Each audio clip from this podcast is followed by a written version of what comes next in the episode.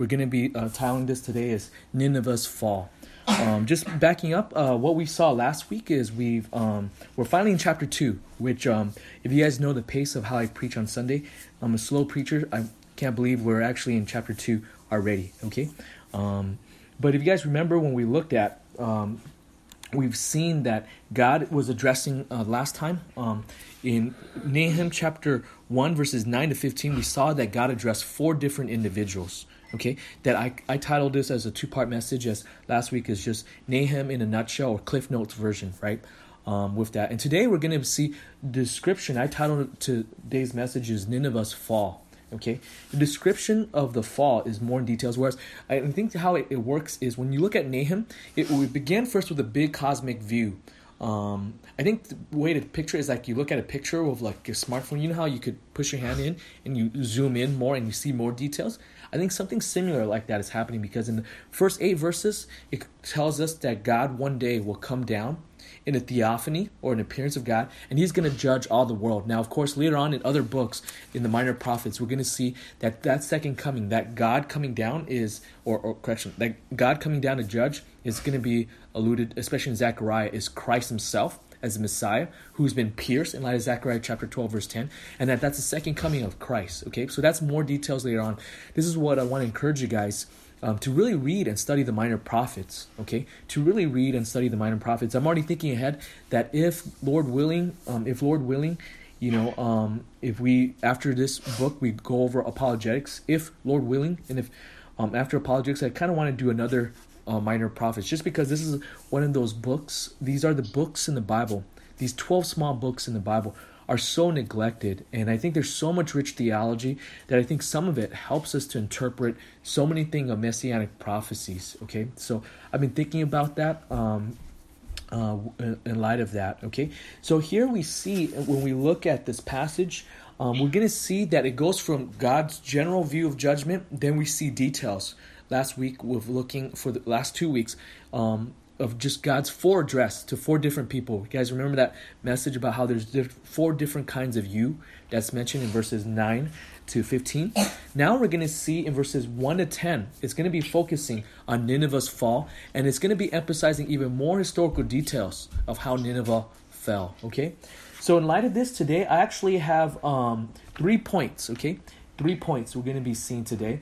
We're going to see uh, three focus of God's prophecy concerning Nineveh's fall, so that we would desire deliverance and also um, destruction of the wicked. Okay, let me say this again. Um, very similar to last time, but we see we're going to see three uh, correction three focus of God's prophecy concerning Nineveh's fall. Okay, so that we would desire to see God's deliverance and also destruction of the wicked. Okay, um, you might say, Jimmy, you're purpose, if you have notes from last week, it sounds very similar. Um, but I think this one in chapter two is going to be, and even chapter three, it's going to be much more historically detailed. There's going to be much more historical details than in chapter one. Okay, in chapter one. Again, remember, Nahum chapter one begins first with future that God's going to do these things, and then, um, then it focused on the present uh, or nearer future when Nahum was writing. Okay, so these are going to be the three points for tonight's message. Okay, these are the, we're going to have how many points? Three points, okay? These are the three points for tonight's message, okay? Um, point number one is we need to know it is ironic to prepare for God's attack. We need to know it is ironic to prepare for God's attack.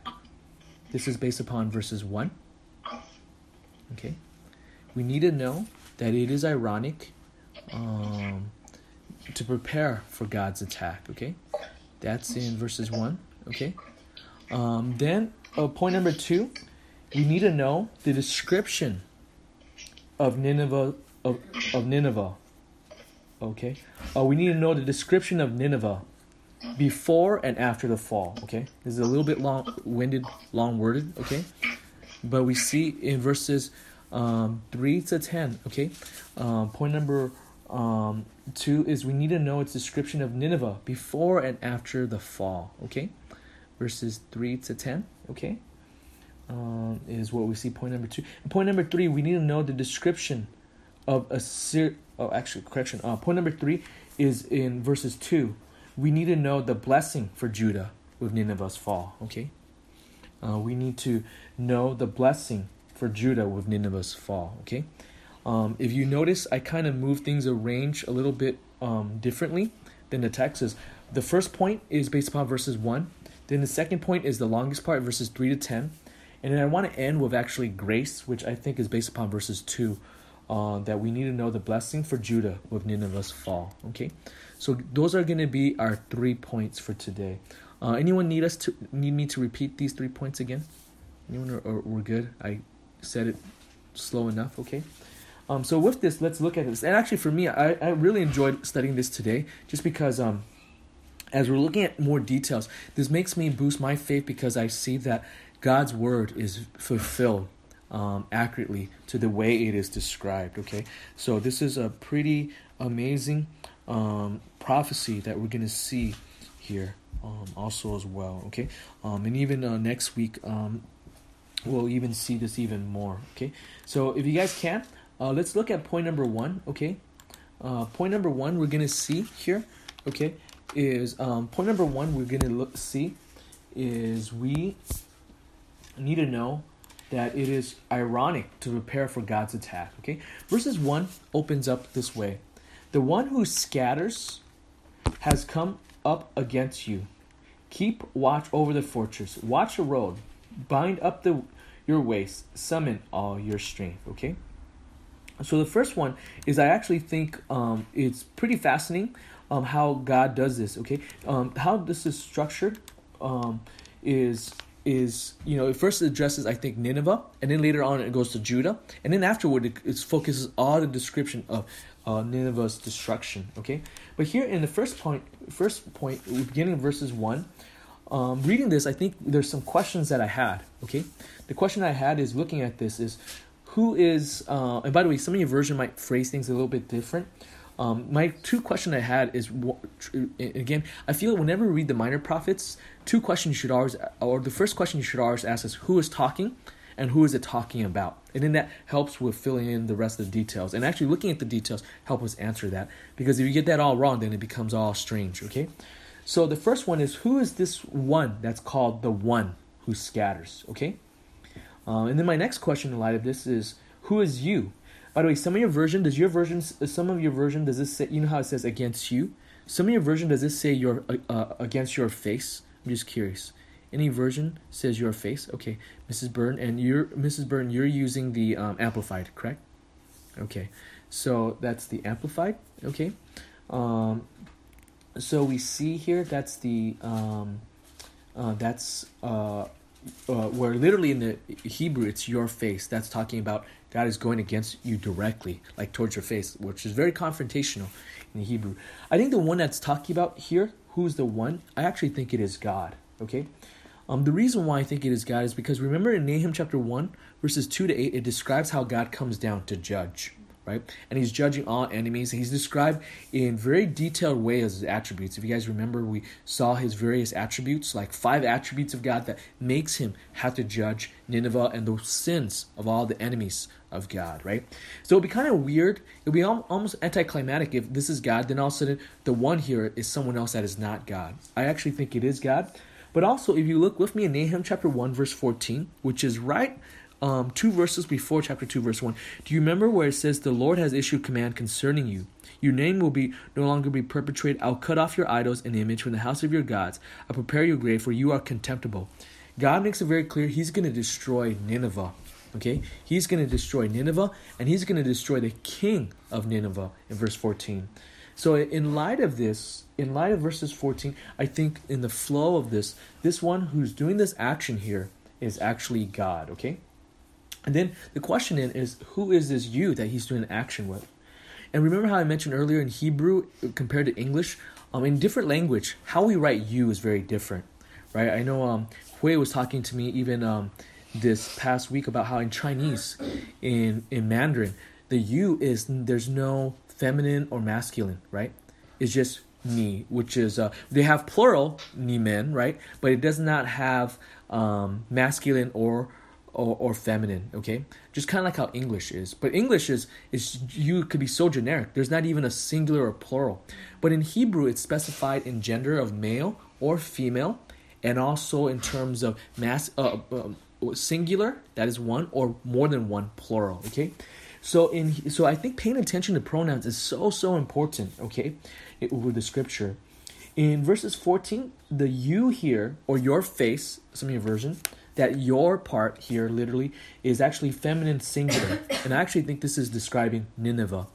Um, cities are often, and countries sometimes are described as feminine um, singular, like Judah earlier, or also city here, okay? This is obviously not t- t- describing Judah because whatever this feminine singular is, its destruction is going to be a blessing to Judah. Because in verse 2, as we end in our third point tonight, you see, because of this city being destroyed, or whoever this female is destroyed, therefore, God will then allow the opportunity for God to be able to bless Jacob or Israel, also specifically. Okay, in verse 2.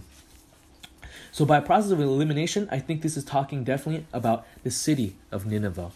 Okay, so here in point number one, we see we need to know it's ironic to prepare uh, for God's attack. Okay, and what I mean by this is, um, and I think this is relevant because in our day and age, people often think they are what more powerful than God and mock Him. Okay, in fact, even today, in the middle of preparing for things, there was someone on Facebook that tagged me in another um, discussion was showing like, hey, look at this person. He's attacking the presuppositional apologetics argument, and this person is saying, oh, you know what? Your God is weaker than any atheist. And I was thinking, man, that's kind of bold to say. Like, wow, okay. Um, but here we want to see this point drive home. We need to know it is ironic to prepare for God's attack, okay? So God takes two actions here in verses 1. Um, God takes two action here, and then we're going to see because God takes two action, there's four commands to the people in Nineveh. Specifically, I think it's the army, the soldiers of Nineveh, to do these things, okay? So, two actions of God in verses 1. How many action, guys? Two, okay? Two actions of God, okay? The first action it says is come up against, okay? I think that's the main verb, okay? I know in our English, it probably your version has the word scatter first. It says something the one who scatter, at least in the NASB, the one who scatters has come up against you, okay? I translate this as um, the the main verb actually here is God being the one here that's mentioned have come up against, and this is the main verb of the sentence. This is the source of everything else here. Okay, um, the action of even God's enemies. Okay, and this verse when it says come up against is often a military term. Okay, um, and why does God use a military term? Remember, this is Assyria who worship their own power of their own city, the power of their own military right? They celebrate that. It almost becomes even idolatrous in how much they think they're very powerful, okay? So here, God uses a military term, come up against. We see this in other places used as a military term, okay? Um, and God's using this specifically is to what? Is to let them understand in terms that they would understand, like in military ways, that God is opposing them militarily as the imagery. Um, if you guys can, let's turn real quick to Joshua 22 verse 12, I want to show you this verb in terms of verb usage is often to convey this message of God going against, or, or this verb is often used to show going against someone militarily. Okay, if you guys can turn with me to Joshua 22 verse 12. Joshua 22 verse 12. Uh, Joshua 22 verse 12. Um, if I could have uh, Rebecca, would you be able to be my happy motivated reader and read for us in big girl voice? Joshua 22, verse 12. Okay, Joshua 22, verse 12. The next one will be Abigail, okay? Joshua 22, verse 12. When the sons of Israel heard of it, the whole congregation of the sons of Israel gathered themselves at Shiloh to go up against the, them in war. Yeah, okay. So, in the context where you see, notice it mentioned about the gathering themselves up to go up against you know, we could translate the same way to come up against them, okay, in military terms. Um, Abigail, could you also come up and read for us Joshua 22, verse 33? Again, why we're looking at this is I want to emphasize there's a strong military term with this, okay? Joshua 22, verse um, Joshua 22, verse 33. Would you be uh, my reader? You could come up closer so people could hear you. So the thing pleased the children of Israel, and the children of Israel blessed God, and they spoke no more of going against them in battle to destroy the land where the children of Reuben and Gad dwell. Okay. Thank you so much. Where you guys see the translation um, go up, going up against, it shows what this term, military term of God going and opposing, uh, or, or anyone using this is militarily opposing someone. And God used that same imagery to refer to how God's action is. He's going to go against Nineveh, okay? So that's the first action, okay? Could you have a good attitude, my lady? Okay. No, we're still having a Bible study, okay? Let's go on to uh, the second action. If you guys could turn back with me real quick to Na- uh, Nahum chapter 1. Uh, correction, Nahum chapter 2, verse 1. Okay? Nahum chapter 2, verse 1. If you guys could uh, turn with me there. The second action, I think this is fascinating. In verses 1, it says what? The one who scatters, okay? Now in scatter, uh, it's a participle. I think it's trying to support the idea of like how does God go against mil- uh, militarily against Nineveh? I think the participle here is indicating the manner of how he does it is by scattering them. Okay. Now this is a fascinating term because this word, I think, um, I actually think Nahum among some of the minor prophets, even though it's such a small book, I mean it's just three chapters, right? Um, there's only so much amount of words that's in there. But yet, in the same time, I think there's there's so many words it uses that is pregnant in meaning. What I mean by that is it's picking words very specifically that echoes other parts of the Bible earlier. Okay, when you think about the Old Testament, is there any part in Old Testament history that we know where God famously scatters people? Anyone? You guys could unmute and mention where any famous moment where God scatters people in Old Testament history. Babylonian captivity. Yes, thank you, Mrs. Burton, and also I think uh, I think Kike said that too. Um, I don't know where my. Okay, sorry, I couldn't find my um, messages. Okay, yeah, so yeah, Tower of Babel, okay? Um with that, okay? So actually exactly what you guys said because this word scatter appears in Genesis 10 um to 11 that story of the Tower of Babel.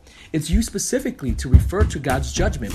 Um if you guys could turn real, real quick with me, the same Hebrew word appears in Genesis chapter 11 verse 4, okay? If you guys could turn with me to Genesis 11 verse 4. Uh, Genesis 11 verse 4. Hannah, could you be my happy motivated reader to come read for us with a joyful face? Josh, uh, Genesis 11 verse 4. Okay. Uh, Genesis 11 verse 4. Should we read this verse, my lady? Wait. Verse here. They said, Come, let us build for ourselves a city and a tower whose, to- Top. whose top will reach into heaven, and let us make a, for ourselves a name. Otherwise, we will be sa- Scattered. sa- scattered Abroad. abroad over the face of the wild earth. Whole, no, uh, whole earth. Okay. Okay. She showed some stickers. Okay. Okay. she already showed. Okay. Okay. The girls like to hover near the side, but not be in the actual camera sometimes. Um, so going back on uh, with this is notice here God says um, correction. Babylon, the people that were trying to build a tower saying, let's build a tower so God will never be able to scatter us, okay? Using that same Hebrew verb. Of course, God does in verses 8. Using that same verb, it says, So the Lord scattered them abroad from there over the face of the whole earth, and they stopped building the city, okay? So, um, in in looking at this verb, okay, and looking at this, you know what I think is so amazing is God uses this specific verb is to make us think of the last time most of us know of Old Testament history where God judged not just only Israel but the nations or Gentiles is in Genesis chapter 10, 11 with the action of scatter. So if you guys could go back with me to Nahum chapter one, or Nahum, correction, Nahum chapter 2, verse 1, when it says the one who scattered, we could think of like, oh yeah, God at one point scattered the nations. And here I think there is a rich irony because God scatters um, the Nineveh. And actually, even the story of how Nineveh came about, um, I know we just turned away from there, but I'm going to summarize real quick. If you take notes, we're not going to turn there for the sake of time, but in Genesis 10, verses 8 to 12 is actually the first reference to Nineveh, the city of Nineveh. I actually think the first uh, the reference to Nineveh why Nineveh was constructed was because by a man named Nimrod, who was very strong and powerful, was after the Babylonian, um, the Tower of Babel, when the people were scattered. Then, when the people were scattered with different tongues, speaking different languages, some of the people, the strong one with Nimrod, built a city called Nineveh. And ironically, the city that was built after the Tower of Babel, because the people scattered, now God's using that same verb of judgment, scattered, to say, you know what, Nin- uh, Nineveh, you yourself will be judged by God. I'm going to scatter you as a city and its inhabitants all over. Okay? So this is the two action God says he will do. He's going to be what? Judging. Um, he's going to be coming militarily against Nineveh uh, as one verb. And the second verb is he's going to scatter them. Now, because of this action he's being scattered, then there's now going to be four commands. Four commands to the military in Nineveh, okay? To the soldiers or, or, or members of the military guarding Nineveh. These are the four action, you know, four actions, okay?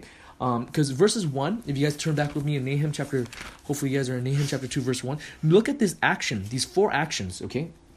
I think the first two of the command of actions, what to tell the city to do, or the military, the guards, if you will, is these first two actions. I think you could group them together in verse 1 is they were to watch for enemies afar. The first two, as a doublet, is telling us to say, hey, those in Nineveh, you guards, you in the military, these are the things you're to do. The first command is it says, keep watch over the fortress. This is you're in the watch, you're doing guard duty, okay? You're doing guard duty. Um, anyone that's been in the military know that everywhere the military goes, there's always guys that are going to be doing what? Guard duty. Okay? Guard duty. Okay? So it says keep watch over the fortress, but it's not just watching the fortress, it's being in the fortress wall and watching afar. Because notice the second action, the second command is watch the road. Watch a distant road to find for enemies. Okay, look afar. And what back then in the day, how do you tell there's an enemy coming? Back in the day when there's no binoculars and all those things, this is what you look for? You look for a whole bunch of clouds of dust. Okay, clouds of dirt and dust. That's when you know. Okay, there's an invading army coming over. So he's telling them, hey, watch out. And by the way, they're watching out. They're told to watch out for the one who scatters them and the one who will go military against them. In other words, watch out for God that's going to go against them. Okay? And notice the last two commands in verses 1 for these is now involves the individual soldier's preparation. Involves the individual soldier's preparation. Notice the third command says what? Bind up your waist. This is like saying, you know, is putting everything in your belt, making sure everything's wrapped up, that you're ready to go. You're ready for what? For action. Okay. You guys realize um, the fact that people wear pants is not a common phenomenon uh, throughout history. Okay, um, the invention of pants and Levi's and all those things is incredible. Okay, um, so back then people's clothes. Go ahead. Oh yeah, no, yeah, it's fairly recent though, because you used to have, yeah. Okay. I thought you were gonna say kilts. Okay, but that's another. But you get the idea. Okay. Similar, similar, yeah. yeah. So this is where you wrap all things around as a belt. Okay, in preparation to be mobile. Okay, to to fight this war okay, battle. So now the individual soldiers say, bind up your waist, put all these things, wrap it all around. Don't have all these uh, things hanging out. I know when I was in the military, um, you know, you know, like when we pack, sometimes the guys you have to watch out for is guys that pack their gear but they didn't pack it tight. Where you see all these dangling 550 cords and and all the packs things, all these things all over the place, and we'd always say, hey man, that's a danger. Like you got to pack your battle rattle tight in other words, you know, so it's not you're going through a room and then you also oh you got you know held because you know something got caught, right? Um, and that happens all the time. You want to wrap everything down and, and, tape it. You know, you, you you tape everything. I know Nathan's uh, uh, Mandy's husband was in the military, you know, she was telling me um, when she was came over a 550 cord. I have not heard that term in so long. It brought back memories. It also brought back memory for me of what we call in the Marine Corps recruit tapes. Everything is we tape everything up. Everything you have bind, you just tape it all up so nothing falls down. No, no extra p- parts get accidentally caught when you're clearing rooms or anything else like that. And, and for me as a radio operator, I'm always a, afraid of my um, antenna get, getting caught on something, right? Because it happens all the time. You're walking, but oh, you clear a room and, and you know a three feet antenna, five feet antenna, ten feet antenna is always something you watch out for. Okay, so here we see. It's saying bind up your waist. Then it says summon all your strength, gather all, all your strength, get ready for all of this. And you know what? With this command, it's they're quite ironic because why? With all their command, watching, you know, the road, being at the fortress, being on the ready, binding up their waist, and being physically strong. You know, getting being physically strong in whatever way, lifting weights, whatever else, pumping themselves up. Could they stop God? The answer is no. I think there is a sense where there's a mockery. Okay, now if you read this without knowing anything of the Syrians, and I actually encourage you guys to actually go online. Some of these Assyrian things, um, some of you could find free translations. Now it's probably good to pay for a critical edition, but but some of these older translation, I think you get the gist. Um, of, of it where these guys are very prideful okay? So before you think wow god is just mocking is god this is the proportion of their sin. They're bragging about how powerful it is. Don't you remember even last week we saw a portion where even sennacherib sends a messenger and says what? Hey you know what? You guys should surrender to me because no gods of any countries have been able to stop me. What makes you think your god is different right? There's this mockery right? There's this challenge you're throwing down this gauntlet. And guess what happened? We see here very clearly god is doing this to the proportion of their sin Okay? So, as application, I think we need to realize when there are mockers, and there are people that would mock God, there's people that mocks Christianity. And the crazy part in our world today, the media loves to hype things up bigger than it is, true or not. So, in this world where there's a lot of mockery, I think we should be comforted. And I think it, we can draw the right application to be comforted that God will not be mocked, that God even mocks those against him. And those that goes against him, they're rebellion is futile. I think it is appropriate because remember the name of Nahum is what? Comforted. We should be comforted. I know sometimes I think we live in a day and age in the West where everything could be so politically correct, everything is so sanitized, everything is uh, you know so airbrushed, and everything has to be all rated PG for politically correct goodness, right? That sometimes we can miss this. That biblically, God is very clear that the opponents of God will be destroyed. I think as an application, um, do you guys remember about like probably 10, 15 years ago? Um, people made a big deal. The media, Time Magazine, you know, all those big Time Magazine, Newsweek, where every every time around Christmas, every time around Easter, what do they do? They release an issue where they mock and say, oh, "We're putting doubt in Christianity." You guys remember those days? And one of the things they used to promote are the people called the Brights. Do you guys remember this? Benjamin, what's, what are the Brights? Well, actually, I'm thinking, uh, were they the ones that kind of they were kind of related to Gnostics? Did they sort of come out of the Gnostics a little bit? Um, or they're also known as the New Atheists. Do you guys remember anything about the New Atheists? Anyone? Okay. Oh, you, the ones that yeah, the, when you talk, yeah, when they always come out with an article or something that says, "Oh, we found all these things that disprove Christianity," but most yeah. of it's actually old stuff that's been yeah exactly. It was basically old atheism repackaged, mm. but and it's a lot of it was hyped because of the media. They're saying they had the four horsemen against God. Do you guys remember? Any of you guys remember this? Uh, Kike for apologetics. Anyone know who, who the four horsemen were?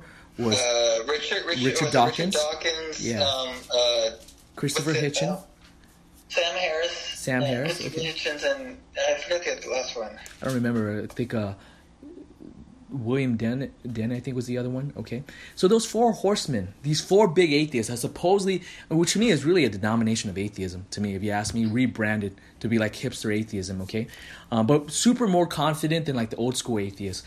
And you know, Christopher Hitchens was one of them. And you, if you guys know, he passed away. And if you guys ever, you could probably look this up on YouTube if you Google it. Before he passed away, he actually was making all these explanations. He was like, just in case when I am you know he had cancer or something like that. Just and he was making these videos of saying just in case i die at convert realize i'm not in my best neurological state. He was making when i was remember watching all this i remember thinking boy he went so far. Like he wasn't even sure that he the possibility of him being scared or whatever can converting and trusting and believing god i think shows a good example of this point that we see in point number one that sometimes people think they're so prepared to face a war against god but then they were so afraid because before that, there was another big atheist that right before he passed away, said he now believes in God named Antony Flew. And they were very mean towards him, other atheists. Man, there's no love among atheists, okay? In fact, actually, if you think uh, Christianity and the church has really bad abuse cycle, man, don't ever show up to an atheist conference, right? Man, even the time when, when I was in college, showing up to the atheist club, man, those guys were more cringe like than any religious belonging. You know, I would go to a Catholic church with all their abuse more than I would ever visit there because there was just so much cringe, right? Um, that there is like, man, don't ever bring a sister in Christ because their level of immaturity. I mean, these guys were, if I could, with all proverbial mockery with them, you know, these guys were the, you know, village atheists in the sense of what live in mom's basement. Actually, they, you know, major in some weak gender study or whatever else, mocking God, not hard sciences, not hard social sciences, and all it is is of this is to say, hey, guess what? Don't mock and go against God. Be comforted that God will stand strong. Enemies of God will come and go, repackage, remodel, and everything else. But I think in the end, um, God will be triumphant against it all, intellectual or otherwise. Okay, let's go to point number two, which is really the meat um, of our section. Is point number two is we need to know the description of Nineveh before and after the fall. Okay, verses three to ten is really the meat of our section today. Okay, and I have verses 2 if you wonder why jimmy you're going out, out of order is i want to end verse 2 because that's about grace i want to end the message in a note of god's grace okay so point number 2 we need to know the description of nineveh before and after the fall okay um, verses 3 to 10 is this section here and actually just looking at verses 3 to 10 the summary view of all this is it seems to focus a lot before the fall and the consequences of after the fall Okay? It seems to be that's more the focus. And I actually think later on when we go to chapter 3, you're going to see in much more details of the actual fall itself, that day when Nineveh falls, okay? But here it seems to be focusing on right before the, the armies have arrived and then afterward the consequence. And I think why it's doing this is to build up climactically when we get to chapter 3, when we see these descriptions and the mockery of God of even the enemy of Nineveh, is to build up with this, okay? So this is, in other words, showing the before the fall leading up with the gallops of the chariots, and then, okay, the consequence with the juicy details, so to speak, in chapter 3, okay, with that. So here, when we look at chapter here, while it is the enemy of Nineveh, certainly God. I actually think in Nahum chapter two, it does kind of show like this point of like how Calvinism say that there's often two causes, right? That God is the one that could ordain things, but God sometimes use secondary means of other people, um, both bad people and good people, to accomplish His ends right? Does that make sense? Um, where God could control and arrange certain things, because it's very clear God says, I'm the one who scatters, right? Or, or He's the one that opposes them. But still, God uses human means. And sometimes with these human means, He also uses what? Even sinful nations. Okay?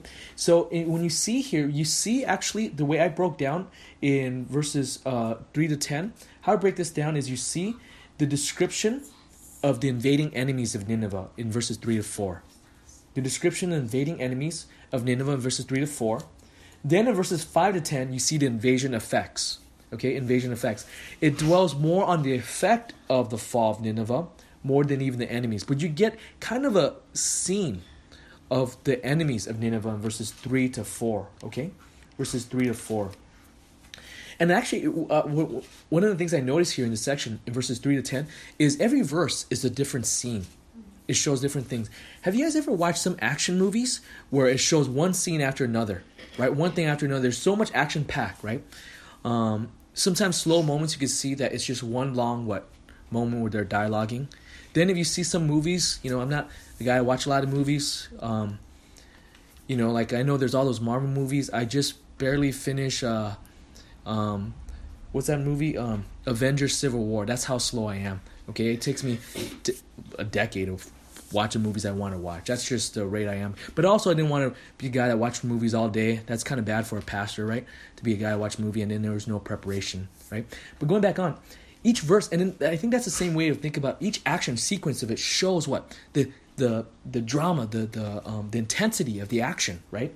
Um, piling verb upon verb in different scene upon scenes. Okay, you see in verses three to four while God is the one that's causing all this, he brings now humanly a human army, another nation to invade. Notice the description of the army in verses 3. The description of the army. It says, The shield of his warriors are dyed red. The warriors are dressed in scarlet. The chariots are filled with flashing steel when he is prepared to march, and the juniper spears are brandished.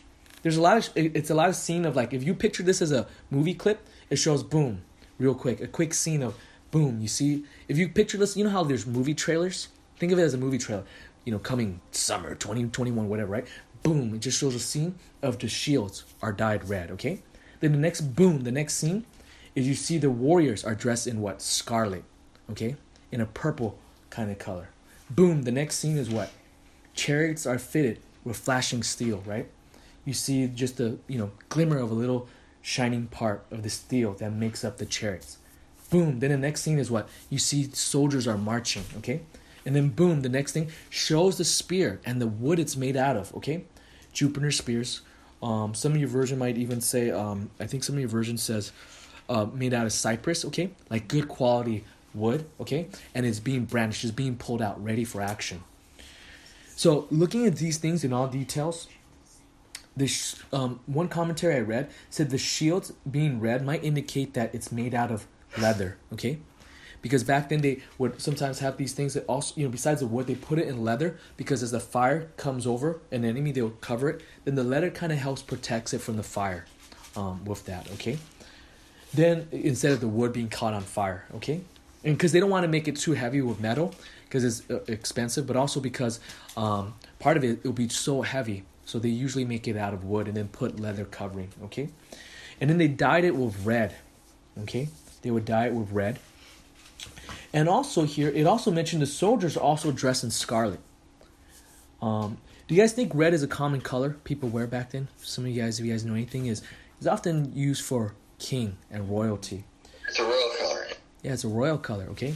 Um, in, my- in my other studies of the uh, of scarlet, um, uh, most of the sources where they get that is actually from um, snails in the sea, where they crush a whole bunch of it to get that red dye. So it's often very expensive. And when the commentators made this observation of saying like this might not be the whole Babylonian army wear the same color because that's kind of expensive to fill, but this might have been their elites. Okay. Now I'm not condoning any R-rated movies out there, but there's a movie out there called The 300, based upon, um, if you guys know the history of the Spartans, right? And they're all, you know that crazy movie. You see the trailers like this is Sparta, whatever else, all that, right? And they're all dressed in this red part. So this might have been their elites, okay? They're like the cream of the crop, okay? I don't know how to say it. Like they're, um, this might have been the Babylonian Rangers, okay? Um, uh, if I if we could use this, okay? Um, you know, by the way, you guys know that I'm amazed that today's world, kids that join the military could know anything and everything by what? Watching YouTube videos, right? This is how ignorant I was joining the military. I did not know what Rangers were, but I know that when I was joining, going to Iraq, one of the guys in our unit, he was allowed to go to airborne school, and he got in a fight with these guys because he told them, "Oh, Rangers are they like army? Are they like the Marines of the army?" And the Rangers, and they're new guys too, were so offended they got in the big fight. And, and then he came back, and supposedly he won. I don't know. They bucked him down to from corporal all the way to to private. And I remember thinking, "Wow, this guy looks so salty." He looks like he's been in for a while. His uniform is just so faded. But why is he a private? And there was oh, show respect for Watkins because that guy fought with some Rangers and won. I don't know if it's true or not, according to you know his version. Okay, but anyways, picture this: these guys were the Rangers, right, of the Babylonians. They're invading. They're even the way they're dressed is what all like tier one things, so to speak. Okay, and they're coming over with the best of weapons, right? All these things. This is a glimpse of their enemy. I think their color here is because we kind of missed the context today. Um, I think it actually indicates they were Babylonians. There's a prophecy here that the Babylonians would be the one that's destroyed. And I think there's something where the Babylonians' color, so to speak, if they were to be a gang, their color would be scarlet, okay? If they were to throw gang signs and gang uh, colors, theirs would be scarlet uh, or red. Because if you look with me real quick in Ezekiel 23, verse 14, Ezekiel 23, verse 14 says this, okay? Um, I'm going to go to the whole details. I'm going to read this real quick. It says, So she increased her obscene practices, and she saw men carve on the wall images of the Chaldeans. Chaldeans is actually a name for the Babylonians. Actually, to be very technical in history, we call them Neo Babylonians, okay? And they're drawn in bright red. Do you guys see that? Again, using this in terms of our modern, you know, contemporary relevance, if they had a gang color, theirs would be what? Red, okay? Is a color representing the country. You guys realize every country has different colors? Well, Ours is what? Red, white, and blue. Um, but if you ever go to Europe, you'll discover, man, there's a lot of country with colors of red, white, and blue. Right? I always get co- confused with colors. You guys know the tricolors of like red, white, and blue. I always get mixed up with the French and the Italians and all the other because it's just like, man, there's just three blo- lines, right? And then you're like, oh man, my ignorance is American. But go back on. We see their color is red uh, or scarlet. Clearly, the prophecy here is indicating very detailed fulfillment that it is actually the Babylonians who would come and destroy Nineveh. And then the description of the attack itself is in verses 4. Notice it describes the chariots drive wildly in the streets. They rushed around in the public squares. They appeared, uh, their appearance is like torches. They drive back and forth like lightning flashes. You know what's incredible this description? Is it mentioned here that what did the Babylonians bring? Chariots. And chariots was almost like the equivalent of main battle tanks for today, okay? Like main battle tanks, right? Um, main battle tanks, does every country have have main battle tanks or a lot of it? Not necessarily, right? Um, the picture this is like their version of their M1 Abrams of their day and age, okay? Um, by the way, the Marine Corps, if you guys know anything about the news, have gotten rid of all their tanks. I don't know if that's the best thing um, in the world. Um, I remember the few time when I was in Iraq, whenever we see a tank, whenever they call, like, you know, as much as Marine grunts like to talk about, oh, we're number one, you should see how Marine grunts, when they see tanks, they're like jumping up and down like little boys. Yay, we were so happy to see that. I remember even Jin has a story about during an invasion, they called it in, a tank, and the tank were like seeing and they thought, oh, this is the one we called for. And the tanks were like, hey, how come these guys are all cheering? And then they wave and they drove away. And they're, no, no, no, we need you. And then another tank platoon, the same thing, and they just drove by, right? And they're like, no, we were trying to call you. And they're like, oh, okay, I guess we still have to handle this ourselves, right? This is the show. With this, the chariots was not a force that would use it very. This would be the prime. This would be in their their what their pride of their country. And notice, I love this detail. It mentioned about the tr- uh, chariots driving wildly in the streets of Nineveh. By the way, do you guys notice the geographical move? This is incredible. It starts first from afar, look afar from an enemy on a distant road. Now it gets closer, and now the chariots are entering into Nineveh itself. You know what I find so amazing about this detail? Because because some people could read Nineveh, Nahum and say, well, of course, the, people just wrote after the fact it's destroyed all these details, right? But you know what's so fascinating is it described chariots entering in the streets wildly, which indicates what the streets of Nineveh is pretty big, right? Let's put this in this context. You guys realize every city street, even in America, are not the same size. Even in LA County, if I could give this an analogy for those of you guys that are in Southern California, are the streets by the way, each city street is different quality, okay? And this distance. How many of you guys, for those of you guys in Southern California, have ever seen the streets in Irvine? Which is more affluent, okay? Irvine, yeah, Irvine Street. Better than, better than LA.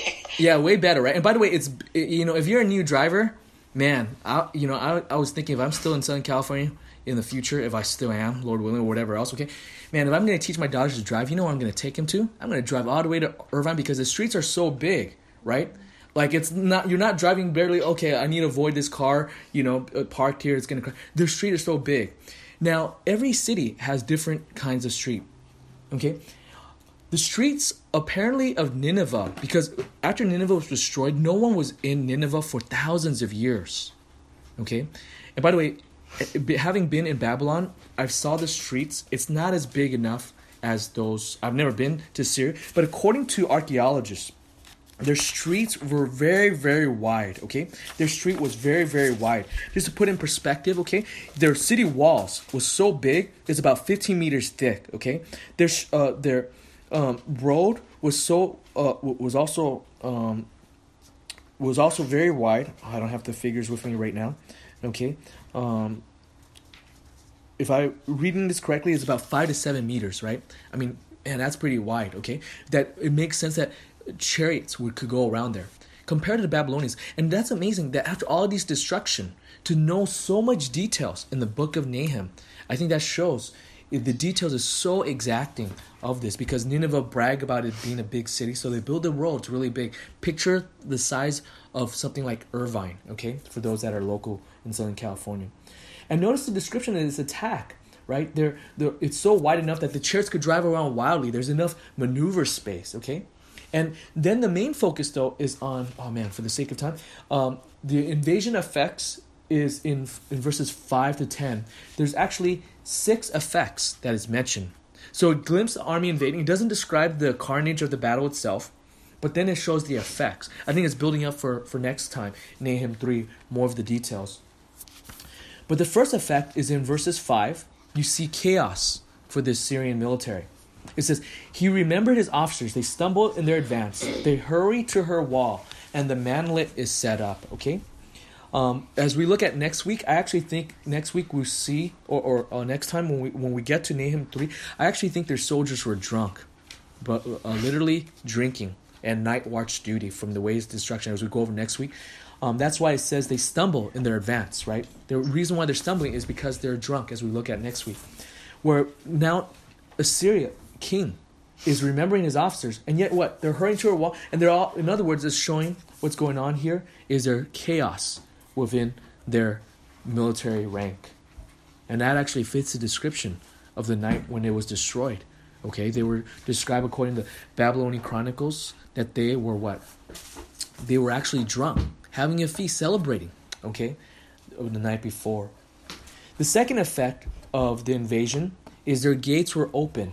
Notice in verses 6 the gates of the rivers were open and the palace sways back and forth, okay?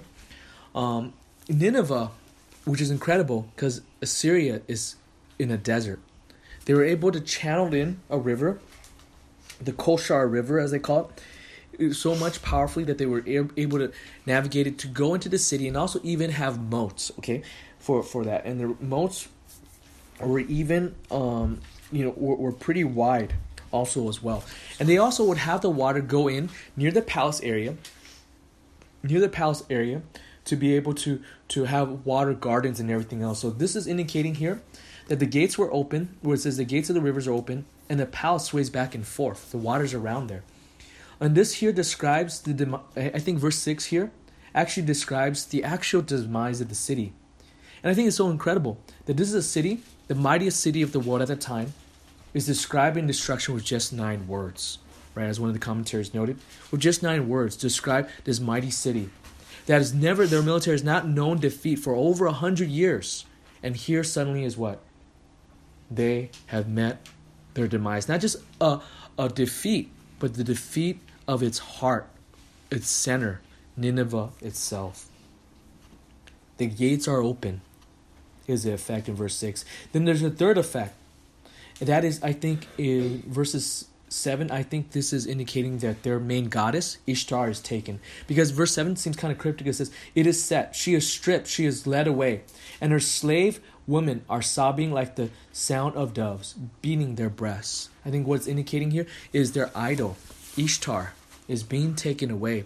And often among these temples, they're often what slaves of uh, um, of those who were women and sometimes even temple prostitutes. And here we see that all of this is taken away, okay, um, from them. And then their fourth effect is in verses 8, and that is the people fled, okay? It says, Though Nineveh was like a pool of water throughout her days, yet they are fleeing. Stop, stop, but no one turns them back, okay? They're fleeing. And I think this actually is what literally did happen. God, by His grace, He did not wipe out all Assyrians. Because today there are people that are ethnic what? Assyrians. Most of them are cultural Christians today, in the sense that they go to Syrian Orthodox, like culturally for thousands of years. That's what they are, which kind of fulfills a prophecy that while Nineveh was destroyed, and actually Nineveh was not found for, for thousands of years until modern archaeologists have discovered it, right? Here we see nevertheless, God spared the people. So even in this, I want to make this clear. Even in this midst of judgment, God was still gracious. He did not wipe out the whole people in this instance. He allowed certain people to still flee, as it says in verses 8. Okay? There's another effect in verse 9 that they were plundered. Okay? That they were plundered. It says, Plunder their silver, plunder gold, for there's no end to their treasure. Wealth from every kind of desirable object. And they would often collect all these souvenirs of the people they've conquered, right? Get their idols and everything else, and their gold and their um, riches and their material prosperity, and bring it over. And here they themselves are being plundered. In verses 10, it also mentioned the city. The, the sixth effect in verse 10 is that Nineveh would be abandoned. It says, She is empty, she is desolate and waste. Hearts are melting, knees wobbling. Also trembling his entire body and all their faces have become pale. So we see here that they were abandoned. Uh, Nineveh would be abandoned. Um, I think God has made certain prophecies of certain places where He might judge, but then He allows the city to still remain. But in this instance, they will be no more. They would be abandoned. Okay? What is this as application? We see is, you know, I think it should boost our faith that when God says certain things, we could trust His word because His word is fulfilled. And if God's word, if there's certain part you might say, oh, it's not fulfilled yet, may, be, know this for sure, it will be fulfilled. Because with all these description and all its detail fulfilled to the T, this should boost our faith. And we should be comforted that our God is a God that fulfills His word. And one last point, I know um, I'm pressing for time. Um, point number three is we need to know. Uh, point number three, we need to know the blessing for Judah with Nineveh's fall. If you look at verses 2, the purpose of all this, why do we need to know this? I don't know necessarily like Nahum was like the book of Jonah. Jonah went actually to the people and told those four nations, right? Nineveh, to repent, right? But with this book of Nahum, it doesn't seem we could know for sure that Nahum ever sent this. And you might say, if this is mainly primarily for uh, audience or those in Judah, what is it there for? It's actually for comfort and encouragement. So we need to know point number three the blessing for Judah with Nineveh's fall. Look at verse 3. Because God removed the Assyrian, who's been a menace and a powerful dark shadow all throughout the ancient Near East at that time period because his removal, therefore God could, begin blessing what? Judah again. In fact, this blessing was not just for Judah as one of the tribe that somehow remained, because Israel, the upper ten tribe, were taken away by the Syrians. Here, notice in verse 2, it says, The Lord will restore the splendor of Jacob. He's not just saying, Hey, you will be restored. He wants to restore all 12 tribes, the whole people of God. It says, The splendor I, uh, the Lord will restore like the splendor of Israel, even though destroyers have laid waste to them and ruined their um, vines. He's saying, yes, you know, God has destroyed, but God also will restore. And by the way, did God restore those other tribes? Because Israel, later on, there will be people that go back to Israel after the Syrian and Babylonian captivity. But was it, did God restore them because they were so righteous? On their own good righteousness? No. It's surely by God's grace. But it begins with this by God's judgment of the nation of Assyria. Geopolitically, you could say, okay, of course, they're gone, therefore they could bring back the nation. But another way you could see this is also, even with this, God knows how to judge. He keeps his promise, he will judge the wicked. And God also knows how to fulfill his promise for those who will trust in him. He will restore. Again, is it by our own good works? Because we are righteous somehow we qualify? No. It's surely by God's grace. And the means we access that grace is by faith. While faith could be described as a virtue because we commend those who have faith, but nevertheless, when He saves us, God didn't look at our faith and says, "Oh, you're righteous." That's for no. He sees this as a, a means to access Christ's righteousness with this, and therefore, this is why we are restored. I like when we look at this. God, if you look at this message, you might say, Jimmy, it's very uneven because these two of the three points is just only one verse. And in the longest part, for point two is verses 3 to 10. And I'm doing this because we want to reflect the text. Again, let me make this clear. The book of Nahum is not trying to emphasize nationalism, that somehow Israel is so awesome, is why God is doing this. The emphasis is really because God is an avenging God. God is an avenging God. The emphasis is not on even on the pride or the prestige of Judah, because Judah is just only given one verse to say, you know what, and it's not even focused on Judah, saying all of Israel is being brought the focus is on the fact it is when we even are saved and when we are even saved from our enemies, the biggest focus should be not on us being delivered, not on even on us in a narcissistic way, but its focus is on God. We need to be God centered. And we need to see God's grace and also even God's judgment. But for those of us who are being saved, when we see when we are one of his, we also have the heartbeat like God that we should learn to hate evil as God hates evil and love what is holy as God loves holy. And therefore, we should be comforted to see that God is able to save and also able to judge.